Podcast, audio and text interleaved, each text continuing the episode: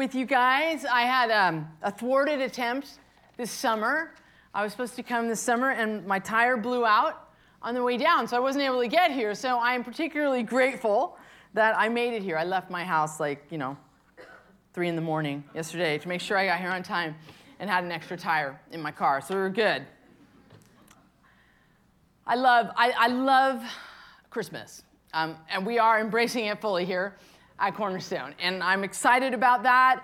Uh, the season brings lots of different kinds of things. For sure, it brings lots of different sorts of memories for me, and I'm sure for you as well. Some, some good, maybe some not as good. But uh, one of my memories that I have about 16 years ago at Christmas time, I was, uh, I was great with child.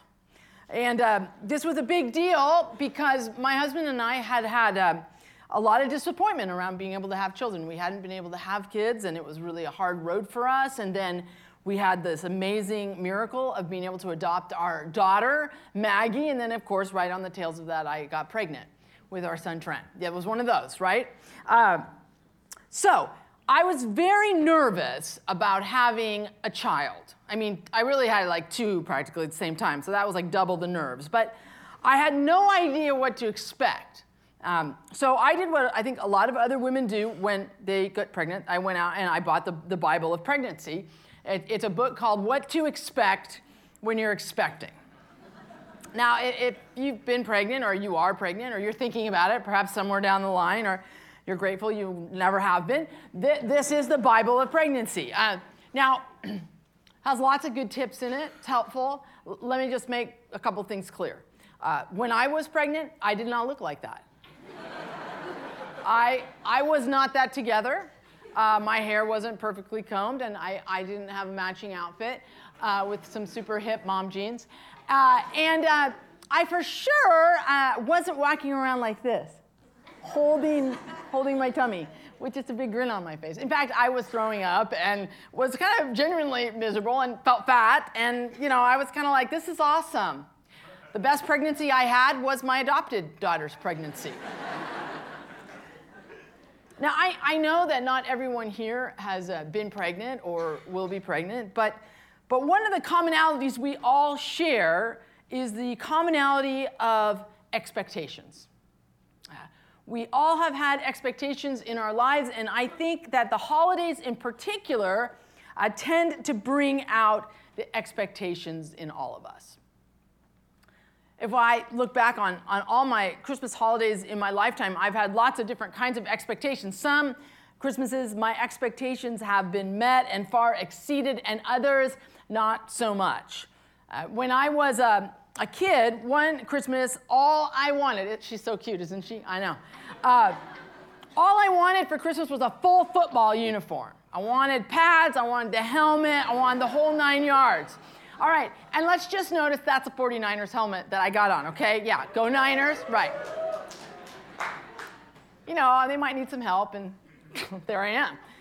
I was so happy. It was like amazing. It was, it was just, my expectation was like tripled, quadrupled. It was fantastic. One year, uh, I had a fantastic uh, fulfillment of, a, of, a, of an expectation, or certainly a hope, um, when my boyfriend, flew all the way over to Edinburgh, Scotland, and for Christmas presented me with these really beautiful earrings, and then said to me, Oh, by the way, uh, I have something to go with those. And he pulled out an engagement ring. That, that was a good Christmas. now, I have had some Christmases that were not as good, where my expectations were not met. For, for example, the Christmas where I woke up on Christmas morning with the stomach flu. And uh, I was all excited, you know, we are gonna go downstairs, we're gonna have coffee, music, be all cozy, fire. And I woke up and I was like, it's not happening for me. So I just heard everybody down there, and they were having such a good time, and it was awesome, and I was throwing up. Expectation not met. There was another Christmas where uh, that same boyfriend, fiance, husband of 22 years now, and I seem to be having a little bit of trouble communicating. Uh, we were at a family event, you know, families, holidays, sketchy. Uh, and we, we kind of had a little disagreement. Okay, no, it was a full on, it was a full fledged fight. and we were in the other room fighting, and I was raised my voice, evidently, whatever, was yelling, and I said something that wasn't particularly super kind, and his mother walked in right in that moment. Fantastic. Expectation not met. Christmas brings a lot of different kinds of expectations. Uh, and we all come into the holidays with lots of different kinds of things on our minds, in our hearts, in our lives. Uh, I think the question that surrounds Christmas for me is, is this question uh, What do we expect when we're expecting? So, one thing you may not know about me, because I don't think I've told you this over the years, is that I'm kind of a word nerd. Uh, I love words. And I love finding out like the etymology of words. Like I love to find out where they're from and, and their history. And I've got this big book in my library. It's fat and big and it's dusty and it smells and it's amazing. And when I find a word that fascinates me, I go to the book. I don't go to Wikipedia. I don't go, I, I go to this book and I open it up. That's why they call me a word nerd. All right. So I was thinking about this word, expectation. And I thought, I want to check it out. I want to see, I want to see the nuances of this word. So I look it up. It comes from the Latin word expectantia or expectare, and it means to look out for. Expectation means to look out for. And I thought, how appropriate is that uh, as we're in the Christmas season? Because we are looking out for something. We're really looking out for someone who is coming. I think the best way we can kind of get a handle on what we are looking at this morning in terms of what to expect when we're expecting is to look to the scriptures. And Luke chapter 1 has a great picture for us, I think, of what it looks like to be people who live expectantly. So if you open your handout, uh, you'll find Luke chapter 1. Uh, we're going to look at verses 26 through 55. Let me read it for you. When Elizabeth was six months pregnant, God sent the angel Gabriel to Nazareth, a city in Galilee, to a virgin who was engaged to a man named Joseph, a descendant of David's house. The virgin's name was Mary. When the angel came to her, he said, Rejoice, favored one, the Lord is with you. She was confused by these words and wondered what kind of a greeting this might be the angel said, Don't be afraid, Mary. God is honoring you. Look, you will conceive and give birth to a son, and you will name him Jesus. And he will be great, and he will be called the Son of the Most High. The Lord will give him the throne of David his father, and he will rule over Jacob's house forever, and there will be no end to his kingdom. Then Mary said to the angel, How will this happen since I haven't had sexual relations with the man? The angel replied, The Holy Spirit will come over you, and the power of the Most High will overshadow you. Therefore, the one who is born will be holy. He will be called God's Son. Look, even in her old age, your relative Elizabeth has conceived a son. This woman who was labeled unable to conceive is now six months pregnant, for nothing is impossible for God. Then Mary said, I am the Lord's servant. Let it be with me just as you have said. Then the angel left her. Mary got up and hurried to a city in the Judean highlands she entered Zechariah's home and greeted Elizabeth. When Elizabeth heard Mary's greeting, the child leapt in her womb, and Elizabeth was filled with the Holy Spirit. With a loud voice, she blurted out, God has blessed you above all women, and he has blessed the child you carry. Why do I have this honor that the mother of my Lord should come to me? As soon as I heard your greeting, the baby in my womb jumped for joy. Happy is she who believed that the Lord would fulfill the promises he made to her. I like, uh, I like this passage in, in Luke a lot and for a lot of reasons. I, I like it because it's, uh, it's real. It marries, I think, no pun intended, really well. Um, kind of the amazing story, sort of the, the, the mystery of God with real life. And it, it does so nicely. It takes us into the majesty of God, right smack dab in the middle of a teenage girl's maybe worst nightmare to begin with. This is why I love the Gospel of Luke. It's real. And I think that the Gospel of Luke, through the character of Mary, has something to teach us about what we expect when we're expecting. And the first thing I think Mary teaches us is that to be expectant means to be open. To be expectant means to be open. Now, let's take a minute and think about Mary. You know, uh, oftentimes Mary is depicted, say, like in Renaissance paintings, and she looks just so serene and, and, and beautiful. And uh, when I look at those pictures, I don't think that that's a teenage girl, but, but Mary was a teenage girl. And, and so she's young, you know, and, and she's just experiencing life and she's about to get married and everything is going along. And then an angel comes to her. And, and what I love about Mary is she's just honest, right? Uh, the text says, uh, an angel comes and it says to her, You are favored. And she's confused. And she wonders, what it, what's this about? I, I think that's a fairly like calm response. I mean, I don't know. I wouldn't have responded that way. I think I probably wouldn't like, wah, hair on fire, maybe running away. Evidently, Mary is a little calmer than I am. She asked the angel the obvious question that anyone would be asking when the angel says to her, You're, you're going to get pregnant and you're going to have a baby. And she says, There's a problem here. Because I'm not pregnant and I haven't been with a man. So, how's this going to work out? Just asked the honest question. I, I love this about Mary. Now, Mary is no dummy. She knows exactly uh, what her culture says about unwed mothers.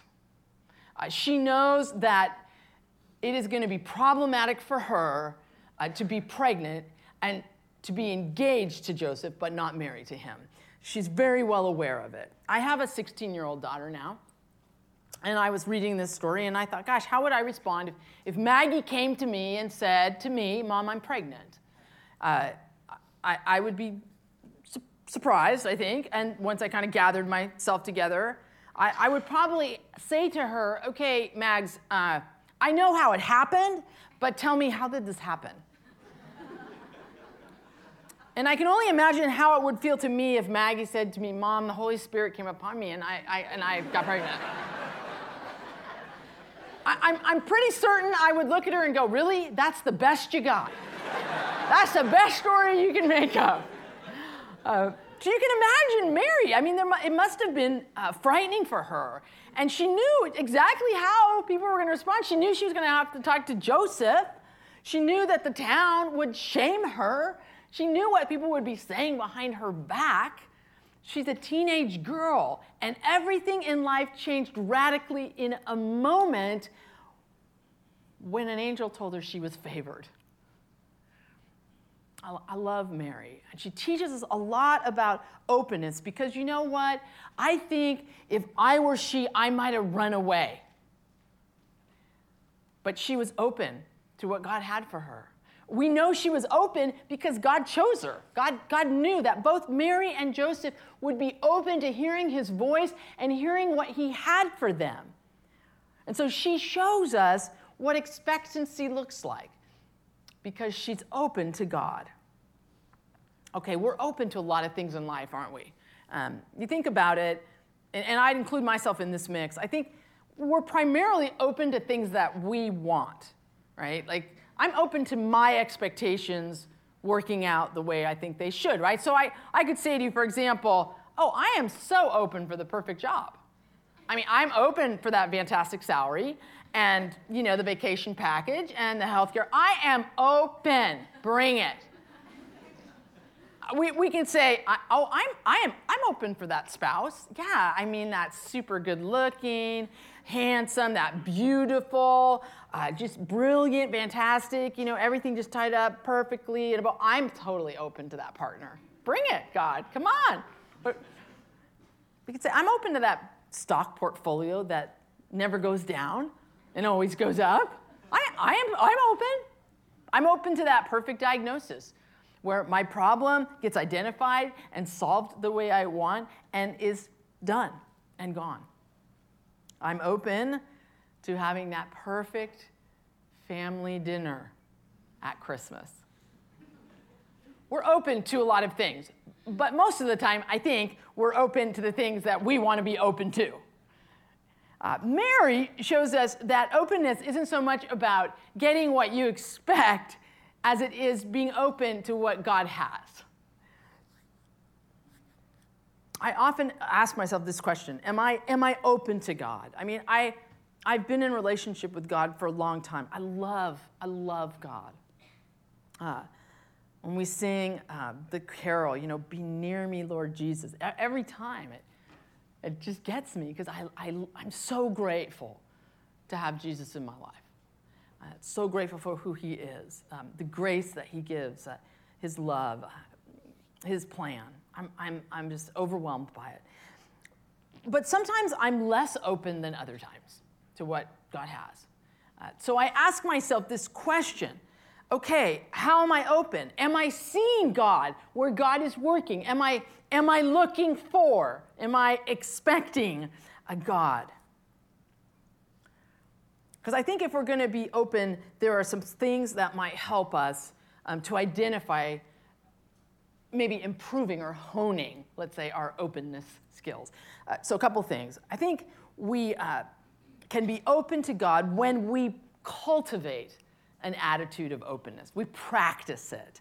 Um, I think we have to practice looking for God wherever we are in life at all times.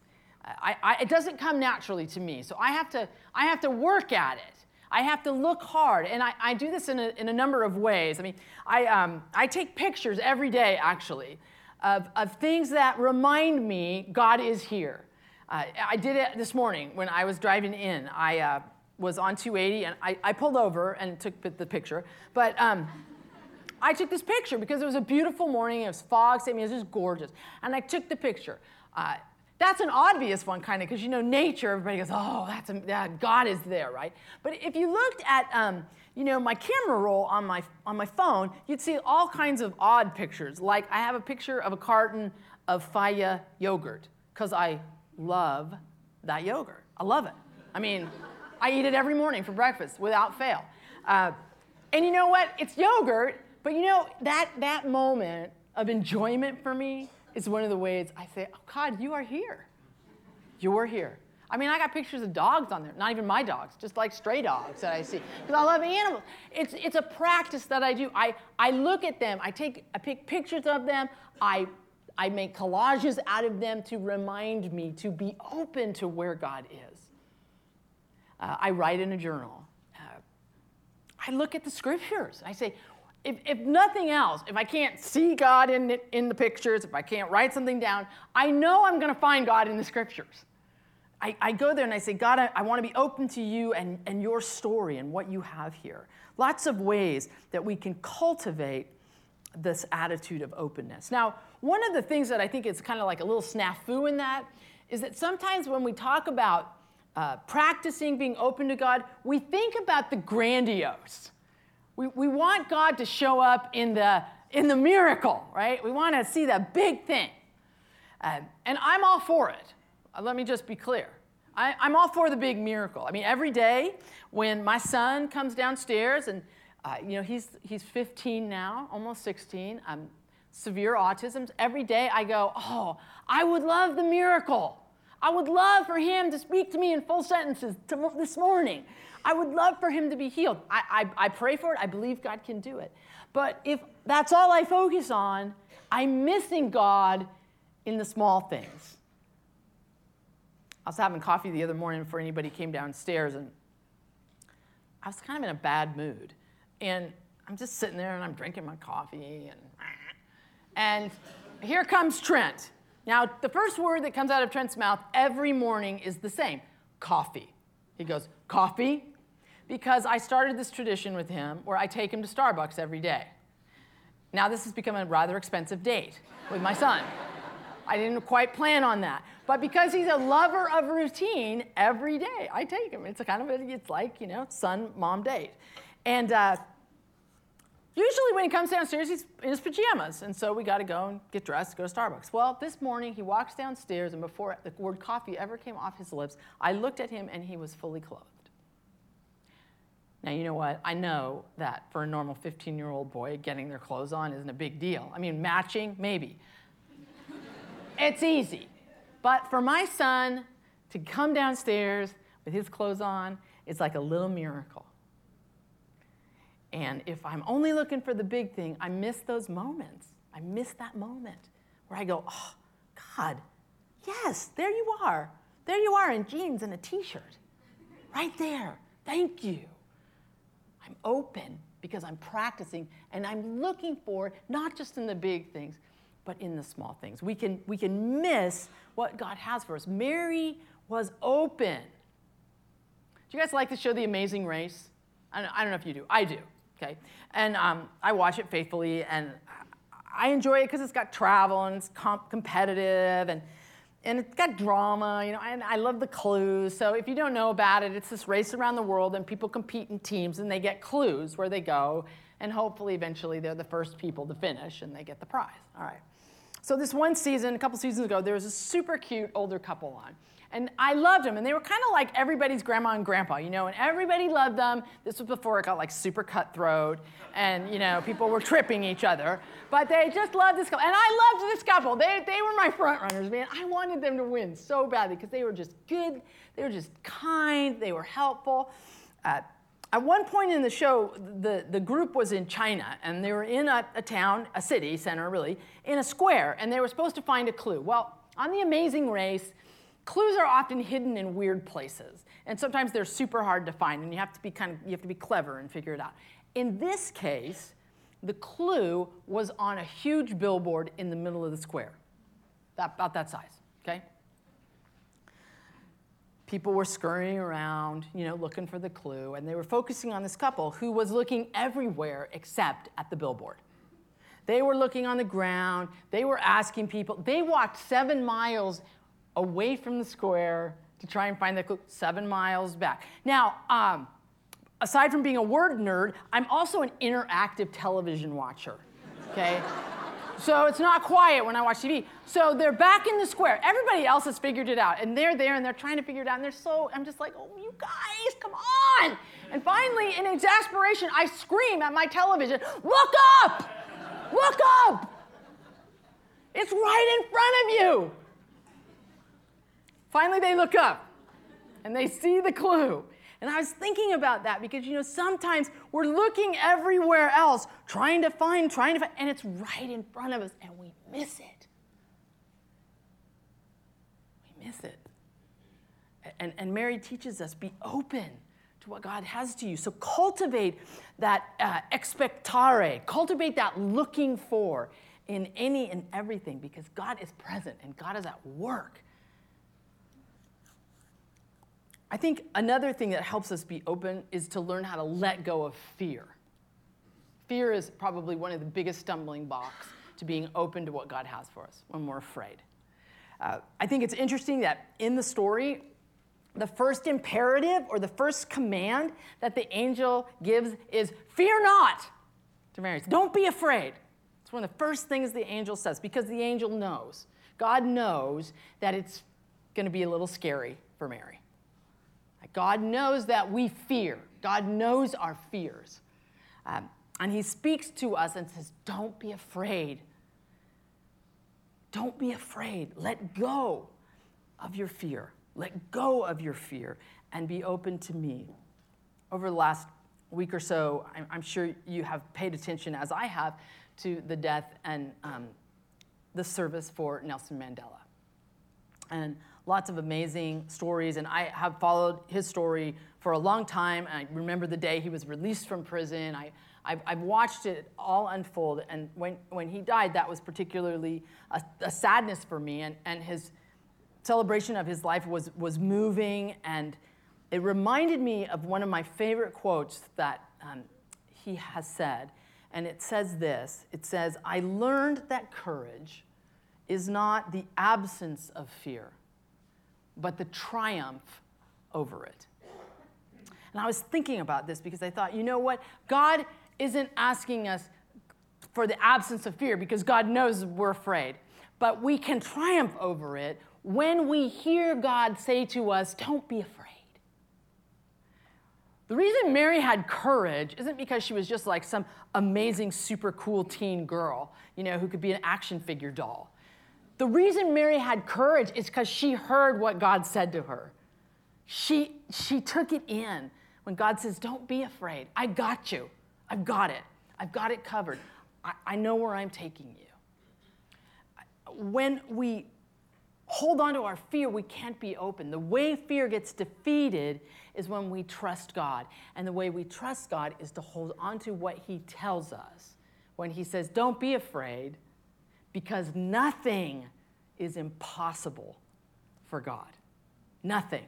Not my greatest fear, not my worry, not my anxiety, not any situation. There is nothing on the table that God is unable to handle. He's got it. And when I let go of my fears, I'm able to be open to God. So the first thing she teaches us is to be, be open. That's what being receptive is about. The second thing I think uh, Mary teaches us about expectancy, excuse me, is that when we're expectant, we're receptive. Now, openness and receptivity can sound like the same thing, but there's an interesting distinction I want to make here. I think uh, openness is an attitude. I'm open. I'm open. Okay, you know. But when we receive something, there's an action involved in it. We take it in. Um, we accept it. We act on it. Now, Christmas is a great example of this, I think. So I think most of us would say we're open to getting gifts at Christmas. Would, would we all agree? Yes, I'm open to that, sure. Someone wants to give me a gift, okay, I'm open. We may not, though, when we get the gift, um, be receptive of it several years ago, my oldest sister gave my middle sister a gift, and it was an umbrella that was a light. Okay, I thought that was awkward. And no, let's be honest, weird. I, I, mean, I thought it was a loser gift. There, let's just be honest, okay? And I kept thinking, oh my gosh, I'm so glad she didn't give it to me. I watched my middle sister when she got the gift, and she worked. My middle sister's very gracious, very gracious person, and she was working super hard to be like, oh, thanks. But, you know, it was written all over her face. Is there a receipt that came with this? I'm just curious, you know. Uh, where'd you get it? You see what I'm saying? Hard, that was not a gift she wanted to receive. She did not want to embrace the umbrella lamp. So we can be open, but we may not receive what God has. We could say, I'm open, God, bring it. But the thing is, is that when, when God gives it, we have to receive it. Openness is an attitude, receptivity is an action word. It's not passive. Think about what Mary does. Mary says to the angel after everything, she says, I am the Lord's servant. Let it be with me just as you have said. And she acts on it. How does she act on it? Well, I'll tell you how she acted on it.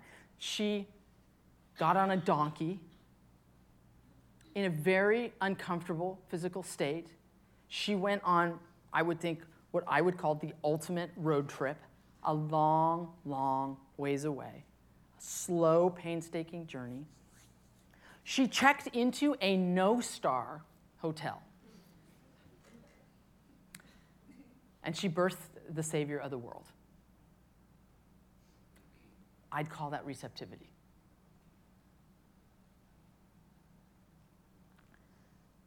To be expectant means we receive. Now, that can look different at different spaces and times in our lives. Sometimes receptivity for us to what God has is just, just really just saying, okay, God, you know what? I'm just going to trust you. I mean, it, it, I, I'm going to trust you. I'm going to step out. I'm just going to take a step. Because maybe you just don't even have any clue of where God's taking you. It feels perplexing. You're not sure. And so you're just saying, you know what? My openness to you and my receptivity is going to empower me to step forward, to just take a step. I, I make journals, and um, on the cover of one of my journals, I, I have a, a clipping from a magazine, and it says, Step out. Because sometimes for me, receiving what God has is just stepping out. Now, sometimes um, it might be adjusting our expectations. I mean, think about Mary. I'm pretty confident that, you know, Mary, when she wrote her, you know, what I want to do with my life in her journal, didn't write, I want to be an unwed mother uh, and get on a donkey and have a baby in a barn and have him be the savior of the world. I mean, I'm, I'm confident she didn't write that, you know? She had a lot of adjusting to do. But she did it. Sometimes we have to adjust our expectations. I did not expect to have a son with severe autism. So I've had to adjust my expectations um, and ask God to help me adjust them. Be open to what that looks like so that I can celebrate what God has given me and live out who God is and see God in the gift of my son. Sometimes we have to lay our expectations aside totally. We have to go, you know what? I guess my expectation, God, actually wasn't yours.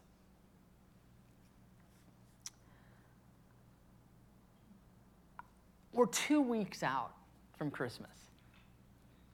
And I know some of us are, are, are super busy. You know, you're like, oh my gosh, really? It's two weeks? Ah! and you got lists and things and parties and people, and you're like, Christmas, mm, it's awesome. Embracing it. You know what? Some of you have nothing. I mean, you're like, I wish, I wish I were stressed out about Christmas because, you know, I'm lonely. I don't have parties to go to, I don't have people in my life to share it with. Some of you may be in the place where you say, you know what, I don't even have expectations anymore because I'm always disappointed. I get that. But, but here's the deal if we don't live with expectation, we're hopeless. If we don't live with the expectation of looking for that someone, of being open and receiving what God has for us, we are rudderless. We are lost. life can be very hard. And I know for some of you here today, it is impossible right now. You're saying, I'm embracing Christmas. Hey, you know what, Libby? I'm just trying to breathe. And the idea of expectations might be just too much. And the good news of, of Luke is this um, God knows you. God knows what you're going through. God's there, God's present. Um, I may not know, but God knows. Um, and the expectation that we can hold on to is the expectation that hope is coming. Rescue is coming. Expect it. Expect Him. That's what we expect when we're expecting. God, thank you that you are coming, that you have come, that you have come and rescued us and given us life and hope. May we be open to you and receptive. In your name, amen.